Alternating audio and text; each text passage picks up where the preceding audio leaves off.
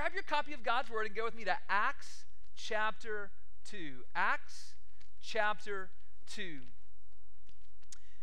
Now, when you think of Christian holidays, which ones do you think of? Most folks only think of two. What are they? Help me out. The two Christian holidays are what? Easter and Christmas, or Christmas and Easter, whichever way you want to say that, all right?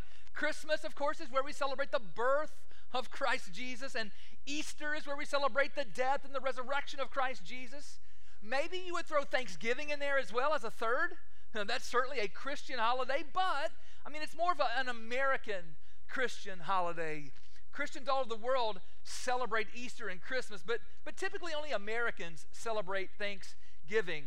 But this morning, I want to submit to you that there is a third worldwide Christian holiday that we should celebrate every year. Yet, to be honest, many neglect it.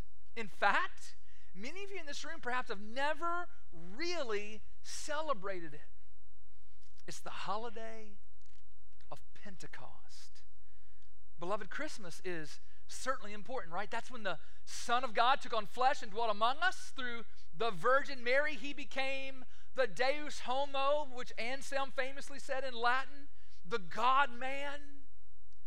Born into this world as truly God, truly man, as the Messiah Christ, come to save us from our sins. So, Christmas, yes, important.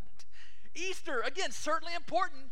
You could even make an argument that Easter is of utmost importance because 1 Corinthians 15 basically says if Christ didn't rise from the dead, then we are men to be most pitied because our faith is in vain and we're still covered in our sins and still face an everlasting hell if Christ wasn't raised from the dead. And so Christmas and Easter, they are important holidays. But again, I submit to you this morning that Pentecost is as well. You see, on this day, almost 2,000 years ago, God poured out the Holy Spirit onto and into all of his people. This was monumental, world shaking, life changing. It was a watershed moment. Just like the birth of Christ changed everything and the resurrection of Christ changed everything, the pouring out of the Holy Spirit onto and into all of God's people changed everything. And just like we see and experience God's glorious grace in the holidays of Christmas and, and Easter, may we see and experience God's glorious grace in the holiday of Pentecost. And so, in this sense of the world, Baptists should be the most Pentecostal people on planet Earth. now, I ain't talking about all the excesses that we can see manifested, uh, manifested in the worship gatherings of our Pentecostal brothers and sisters. No, no, I mean that we should glory with all of our being in God's grace to us in this holiday that we call Pentecost. Praise God, He poured out His Spirit on us. Praise God that He did what He promised He would do. And so I, I say to you, Collinsville First Baptist Church, happy Pentecost Sunday. Today we conclude our season of Eastertide, which is the 50 day season from Easter Sunday to Pentecost Sunday. And here's today's takeaway, just very simple on this Pentecost Sunday. I pray that you would realize and rejoice in God's glorious grace to us in Pentecost. Now, as you might imagine, our text today is the beautiful account of the first Pentecost Sunday, right here in Acts chapter 2. I want to invite you to stand to honor the reading of God's word. We're just going to read at this point the first 21 verses of Acts chapter 2. And here's what it says The word of the Lord this morning. When the day of Pentecost arrived, they were all together in one place, and it suddenly came there from heaven a sound like a mighty rushing wind and it filled the entire house where they were sitting. And divided tongues as of fire appeared on them and rested on each of them. And they were all filled with the Holy Spirit and began to speak in other tongues as the Spirit gave them utterance. Now there were dwelling in Jerusalem Jews, devout men from every nation under heaven, and at this sound the multitude came together and they were bewildered because each one of them was hearing them speak in his own language. And they were amazed and astonished, saying, Are not all these who are speaking Galileans?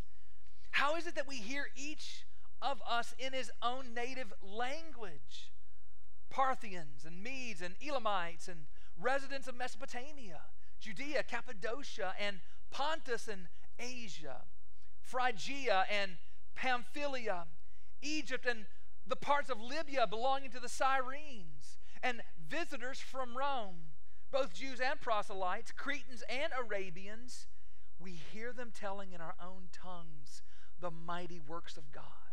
And all were amazed and perplexed, saying to one another, What does this mean? But others, mocking, said, They're filled with new wine. But Peter, standing with the eleven, lifted up his voice and addressed them Men of Judea and all who dwell in Jerusalem, let this be known to you, and give ear to my words. For these people are not drunk, as you suppose, since it's only the third hour of the day. By this is what was uttered through the prophet Joel. And in the last days it shall be, God declares, that I will pour out my spirit on all flesh, and your sons and your daughters shall prophesy, and your young men shall see visions, and your old men shall dream dreams. Even on my, uh, my male servants and female servants, in those days I will pour out my spirit, and they shall prophesy. And I will show signs and wonders in the heavens above and on the signs on the earth below blood and fire and vapor of smoke.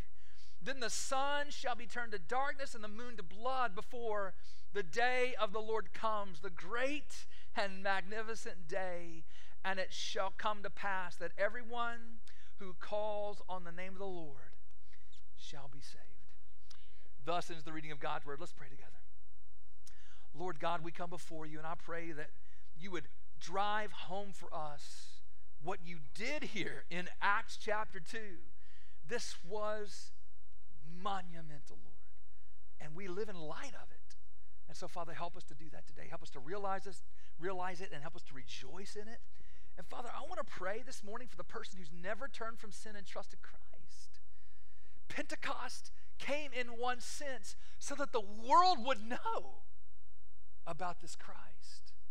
And we're here today proclaiming it by our words and by our gathered witness. And so if there's a person here this morning who's never turned from sin and trusted Christ, may they do so today.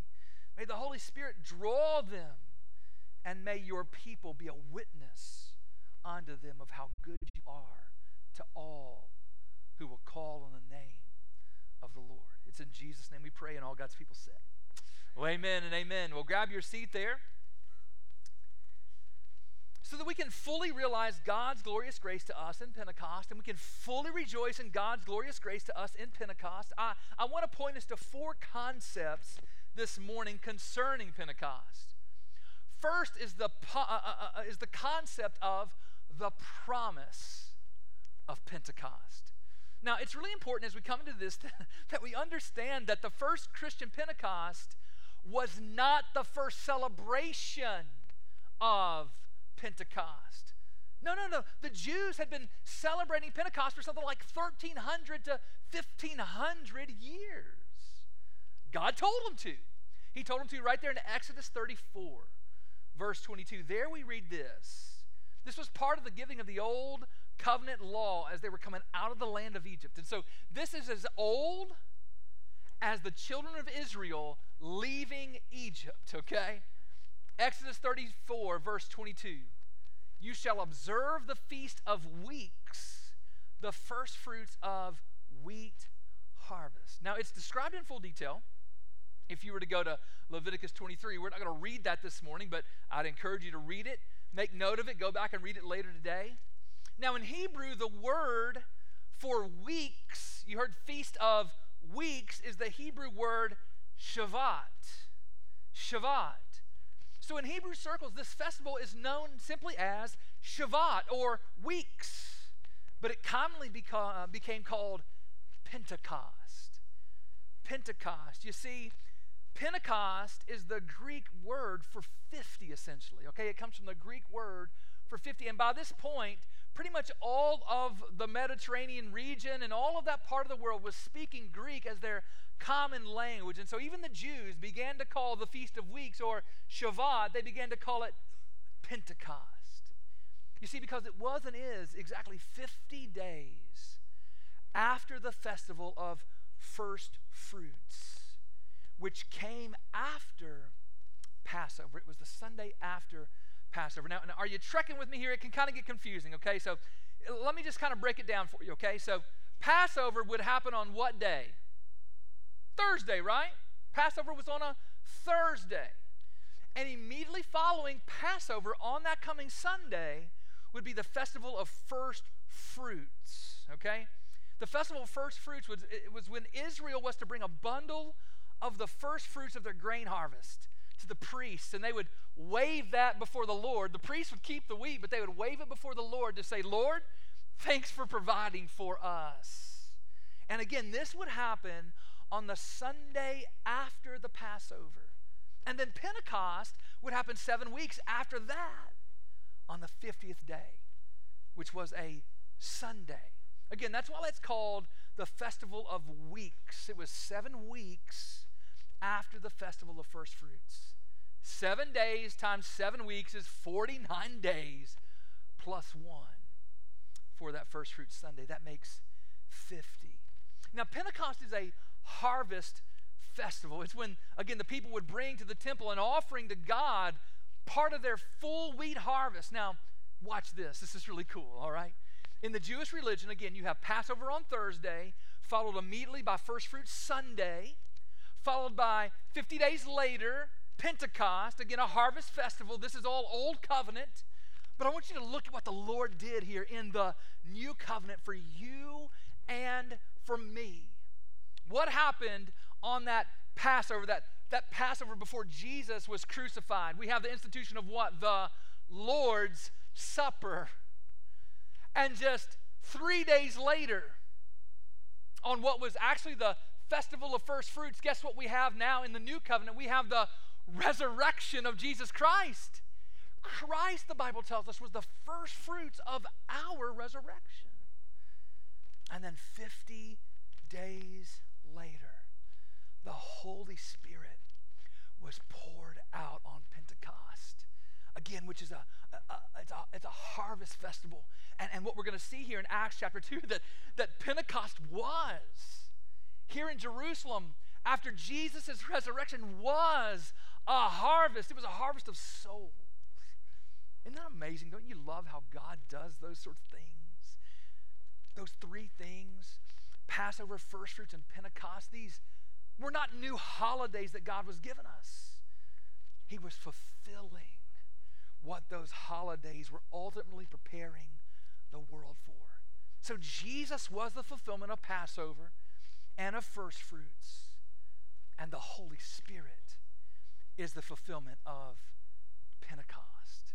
So these Jewish holidays, they were precursors, they were types preparing us for what God was going to do in the new covenant. But here's the deal Pentecost wasn't just promised through the vagueness of typology, no, it was explicitly promised. For instance, check this out Ezekiel 36. Ezekiel 36, verse 24 through 27. Here's what the Lord told his people. He said, I'll take you from the nations and gather you from all the countries and bring you into your land I will sprinkle you clean with water, and you shall be clean from all your uncleans, uh, all your uncleannesses, and from all your idols I'll cleanse you. And I'll give you a new heart and a new spirit I'll put within you. And I will remove the heart of stone from your flesh and, and give you a heart of flesh.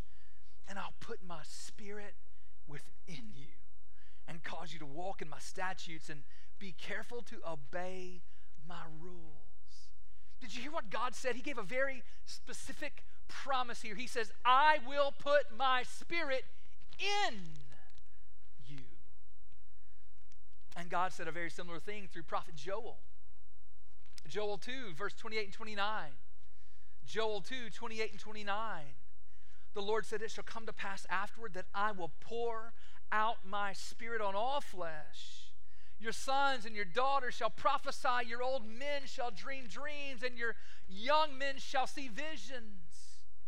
Even on the male and female servants in those days, I will pour out my spirit. You see, that's exactly what Apostle Peter was quoting there in Acts chapter 2. He's trying to help the crowd to understand that what they are seeing and what they are hearing is a fulfillment of what Joel had said, what God had said through Joel. We've already read it there in Acts chapter 2, so we're not going to read it again. But Joel was promising the fullness of Pentecost, and Peter says it's here, y'all. But what we see here at Pentecost, not only was it promised by the prophets, but it was also promised by Jesus himself. Jesus promised in John 14, 15 through 17. Here's what Jesus said. John 14, 15 through 17, Jesus said, If you love me, you'll keep my commandments, and I will ask the Father. Here it is. And he will give you another helper to be with you forever, even what? The Spirit of truth, whom the world cannot receive before it neither sees him nor knows him. You know him, for he dwells with you. And listen to this and will be in you. John 15, 26, is the next chapter. Jesus continues. He says, Now I'm gonna, now, now I'm going to him who sent me, and none of you asks, Where are you going? But because I've said these things to you, sorrow has filled your heart. Nevertheless, I tell you the truth Listen to this. It is to your advantage that I go away. For if I do not go away, the Helper will not come to you. But if I go, I will send him to you. And when he comes, he'll convict the world concerning sin and righteousness and judgment. Concerning sin, because they don't believe in him, or don't believe in me, he said. Concerning righteousness, because I go to the Father and you will see me no longer. Concerning judgment, because the ruler of this world is judged. And Jesus is on a roll here. He doesn't quit. He again, he says even further there. Actually, that was John 16, 5 through 11. But if we go back to John 15, 26, John 15, 26, here's what he says. He says, But when the Helper comes, whom I will send to you from the Father, the Spirit of truth, who proceeds from the Father, he will bear witness about me. And so, all through this moment, in John 14, John 15, John 16, Jesus is promising this, uh, promising this, this, this Holy Spirit. He's coming, he's coming, he's, he's coming. And right before he ascended into heaven, Acts chapter 1, verse 4 through 5, and then verse 8, here's what Jesus said.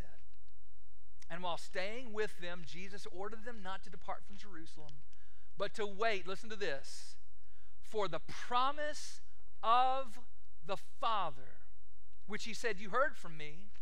For John baptized with water, but you will be baptized with the Holy Spirit not many days from now. Verse 8 But you'll receive power when the Holy Spirit comes upon you, and you'll be my witnesses in Jerusalem and in all of Judea and Samaria and to the end of the earth.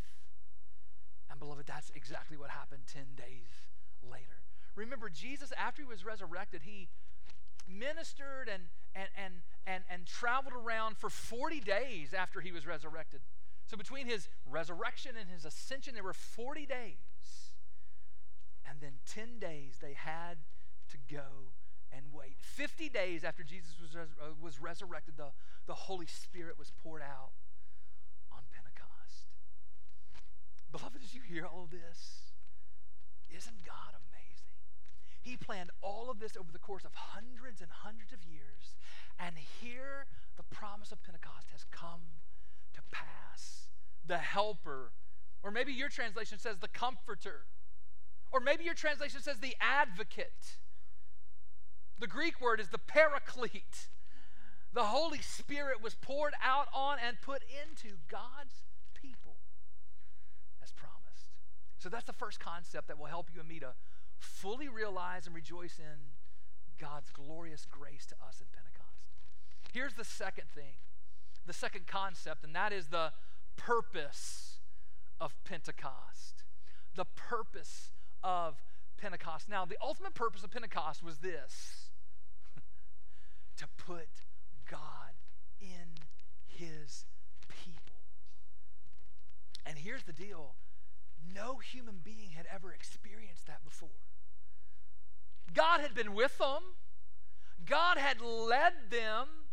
And many people, like Moses and David and, and, and several others, had been anointed specifically with the Holy Spirit for the task that they were called to do. But nobody had ever had God in them like what was about to happen at Pentecost. And like what you and I now have in Jesus Christ in the new covenant. Beloved, I want you to consider this. Having the Holy Spirit inside of you is better than having Jesus Christ beside you. Let me say it again. Having the Holy Spirit inside of you is better than having Jesus Christ beside you. Remember, we just read a moment ago in John 16, Jesus said that it's to our advantage that he goes away so that the Holy Spirit can come. And what was God's ultimate purpose in Pentecost? It's to get God in us. But what difference does that make? Now, to be honest, we've already read all of the passages of Scripture that help us to understand the difference that this makes, so we're not going to read them again. I just want to reference back to them. In Ezekiel 36, we read that the pouring out of the Holy Spirit would enable you and me to walk in God's statutes and to obey His rules. In other words, we would be able to live for God. In Joel 3, we read that the pouring out of the Holy Spirit would enable us to prophesy and dream dreams and see visions. In John 14, we read that the pouring out of the Holy Spirit would help us keep God's commandments and to understand truth. John 15, we read that the pouring out of the Holy Spirit would help you and me to, uh, and the world to see Jesus for who he really is. In John 16, we read that the pouring out of the Holy Spirit would convict the world concerning sin and righteousness and, and judgment. And then we read in Acts 1, we read that the pouring out of the Holy Spirit would empower you and me to be witnesses of Christ and for Christ wherever we go in this world. Yet there's one more verse that I would like to, that I would like to point you to this morning to help you recognize the purpose of the Holy Spirit. We haven't read it yet, so I, I want to hit it. And that's Ephesians 1, verse 13 and 14. And here's what it says In Him, that's in Christ, you also, when you heard the word of truth, the gospel of your salvation, and believed in Him, were sealed with the promised Holy Spirit, who is the guarantee of our inheritance until we acquire possession of it to the praise of His glory. So, beloved, in the Holy Spirit, it, it's Him that seals our salvation when we come to Christ. So, let me ask after hearing all of that from Ezekiel to Ephesians, does the Holy Spirit in you, God in you, does it make a difference? And the answer is what? Yeah. It makes all the difference in the world. Praise God that He poured out His Spirit onto us and into all of His people. What a glorious purpose God had in the grace of Pentecost. Well, now that we've considered the concepts of the promise and the purpose of Pentecost. I want to move to the third concept, and it's this the product of Pentecost. The product of Pentecost. This will help you and me as we understand this to, to fully realize and rejoice in God's glorious grace to us in Pentecost. And right here in our text, we see some amazing things. First, we see in Acts 2 2 it says, And suddenly there came from heaven a sound like a mighty rushing wind, and it filled the entire house where they were sitting. I bet if the news came and interviewed them after that, they said, I don't know, but it just sounded like a train was coming, right? like a tornado, man. So there's this auditory manifestation of the Holy Spirit like a mighty blowing wind. I mean, can you just imagine it? Can you hear it? Think of the strongest wind you've ever heard. I bet it sounded like that. And then we read in Acts, uh, Acts 2 3 there. And divided tongues as a fire appeared to them and rested on each one of them. So not only was there an auditory manifestation of the Holy Spirit, there was also a visual manifestation of the Holy Spirit. You might be thinking, what in the world is the divided tongue of fire? Well, I take that to mean that it wasn't just one tongue. Maybe it started as one tongue, but then it divided into a bunch of different tongues. NIV says it more straightforwardly.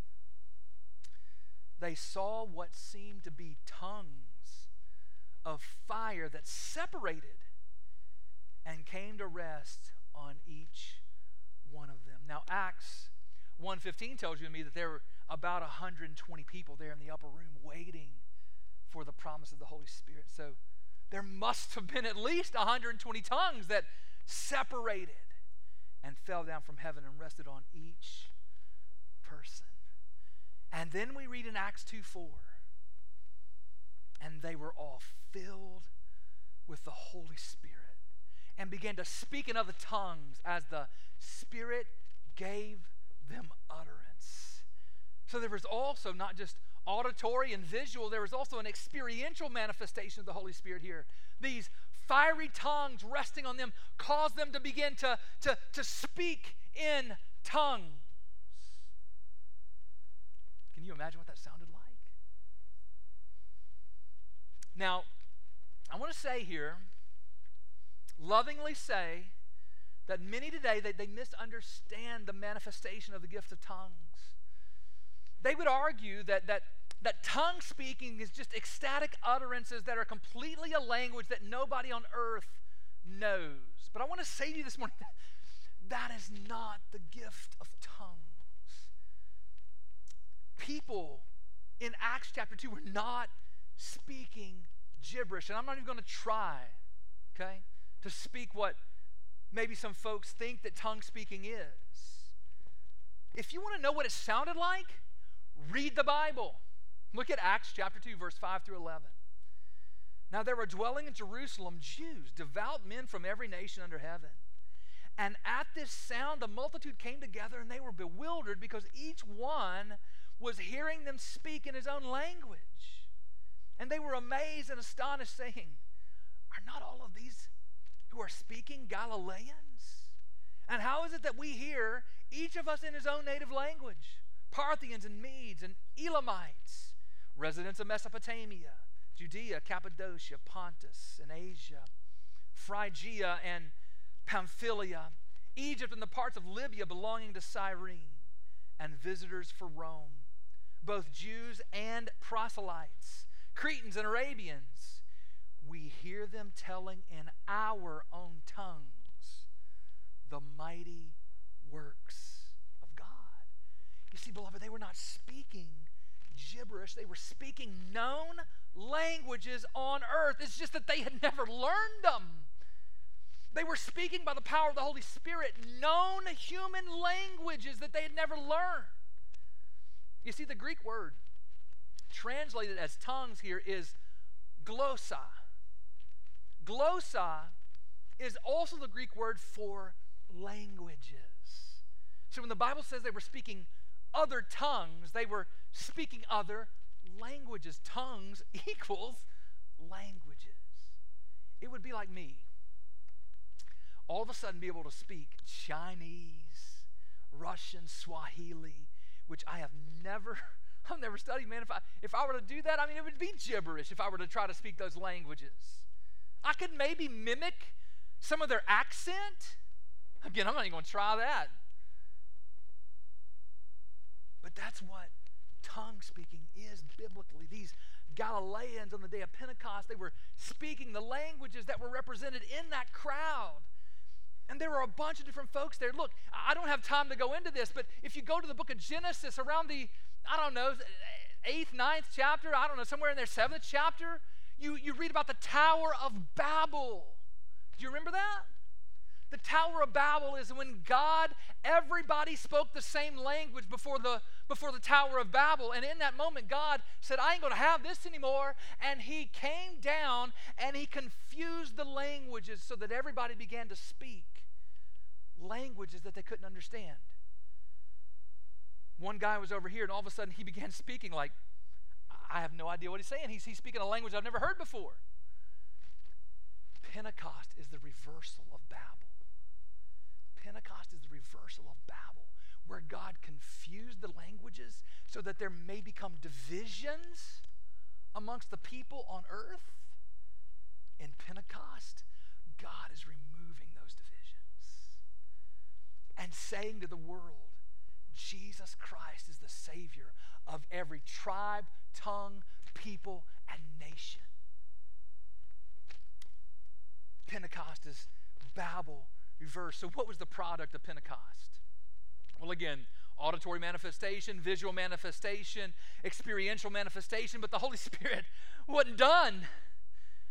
He was producing power to witness about Jesus here. Remember, this was probably the same, well, I mean, it wasn't the same crowd, but this was the same city. This is just 50 days later after Jesus had been crucified. This is the same place where they just killed the Messiah, Christ. And there's a likelihood that they would be killed as well. Yet the people, by the power of the Holy Spirit, they fearlessly, powerfully begin to witness about God. Notice again, Acts 2:11. We hear them telling in our own tongues the mighty works of God. And then we see Peter step forward. No longer speaking in other languages, now he's speaking in the language, the common language of the people there. And he begins to witness about Jesus. Again, this is the same Peter just 50 days earlier who had denied Christ. I don't know him. I don't know him. I don't know him. And here he is stepping up before this massive crowd several thousands and witnessing about the life, the death, and resurrection of Jesus. And y'all, it's a beautiful sermon. It is a powerful message. I wish we had time this morning to read it, but we don't. Again, take note of it, read it today before the day's over. But this is what had been promised by Jesus, isn't it? In Acts 1 8. But you will receive power when the Holy Spirit's come upon you, and you will be my witnesses in Jerusalem and in all Judea and Samaria and to the end of the earth. These disciples were experiencing that very thing right here. And man, the Holy Spirit was moving, empowering Jesus' disciples to, to witness. But not only that, the Holy Spirit was producing even more. You see, suddenly the crowd, because of the Holy Spirit, became convicted of their sins. They saw their need for Jesus. It was all the Holy Spirit who was, who was bringing this to pass. It was Holy Spirit wrought. So look at Acts 2 37 through 40. And when they heard this, they were cut to the heart and said to Peter and the rest of the apostles, Brothers, what shall we do? And Peter said to him, Repent and be baptized, every one of you, in the name of Jesus Christ for the forgiveness of your sins, and you will receive the gift of the Holy Spirit. For the promise is for you and for your children and for all who are far off, everyone whom the Lord our God calls to himself. And with many other words, he bore witness and continued to, ex- to exhort them, saying, Save yourselves from this crooked generation. And guess what happened? People got saved. Remember, Pentecost under the Old Covenant, it was a celebration of the harvest. And under the New Covenant, that's exactly what happened at Pentecost a harvest of souls. Masses of people got saved. We read in verse 41 there. So those who received his word were baptized, and there were added that day about 3,000 souls. Could you imagine? If that happened right here in the Collinsville region, wouldn't you love to see the Holy Spirit be poured out in such a way that 3,000 people in one day came to know Christ as Savior. But the Holy Spirit wasn't done. What else did He produce at Pentecost? Well, He produced unity, fellowship, joy, discipleship, worship, Christian care amongst all of these thousands of new Christians. Look at Acts 2:42. And they devoted themselves to the apostles' teaching and the fellowship and the breaking of bread and the prayers. Skip to verse 44. And all who believed were together and had things in common, and they were selling their possessions and belongings and distributing the proceeds to all as any had need. And day by day, attending the temple together and breaking bread in their homes, they received their food with glad and generous hearts, praising God and having favor with all. But not only that, look at verse 43. The Holy Spirit produced awe. Awe came upon every soul. And the Holy Spirit produced many wonders and signs that were being done through the apostles. And guess what? The harvest didn't stop. The harvest didn't stop because we read there at the end of verse 47 and the Lord added to their number day by day those who were being saved. Beloved, God just dropped a Holy Spirit bomb on them. And all sorts of the goodness of God were exploding out onto this people and into this people and into this community. That's what the Holy Spirit does. That's what the Holy Spirit produces. So we've considered the promise, the purpose, and the product. Let's close today considering the perpetuity. The perpetuity of Pentecost. Beloved, Pentecost echoes forward into Collinsville, Mississippi on May 28, 2023, and in perpetuity, right? It will echo on until the end of the age forever, right? Its effects, they're still impacting us. Now, the auditory, visual, experiential, the manifestations of the Holy Spirit, they've now faded. But the Holy Spirit's still with us. He's still active. He's still working. He's still moving in and around us. Every person who comes to Christ is baptized in the Holy Spirit and is filled with the Holy Spirit, empowering you and me to live for God and to love God, enabling us to foretell the truth of God, to discern what's right and wrong, propelling us to witness to the, uh, to the world comforting us, helping us, encouraging us, especially when we fall into despair. Charles Spurgeon, he once said this. He said, The Holy Spirit at this present moment is our friend and comforter, sustaining the sinking spirits of believers, applying the precious promises, revealing the love of Jesus Christ to the heart. Many a heart would break if the Spirit of God had not comforted it Many of God's dear children would have utterly died by the way if He had not bestowed upon them His divine consolations to cheer their pilgrimage. And thank God for the Holy Spirit in us. But He's not just working in us, He's working in the world. He's still actively working to convict people of their sin, ma- magnifying Christ, drawing people to Christ causing them to be born again, and then sealing their salvation once they come to Christ. So I say to you this morning on Pentecost Sunday, what would we do without the Holy Spirit? What would we do without the Holy Spirit? We as Baptists too often downplay the role of the Holy Spirit. Beloved, we can't say enough about what God does in and through the Holy Spirit. Praise God that He poured out His Spirit onto and into all His. God has graciously and marvelously loved us at Pentecost. Here's my final prayer this morning. May the glories of Pentecost power, may the glories of Pentecost empower us forward with God and for God wherever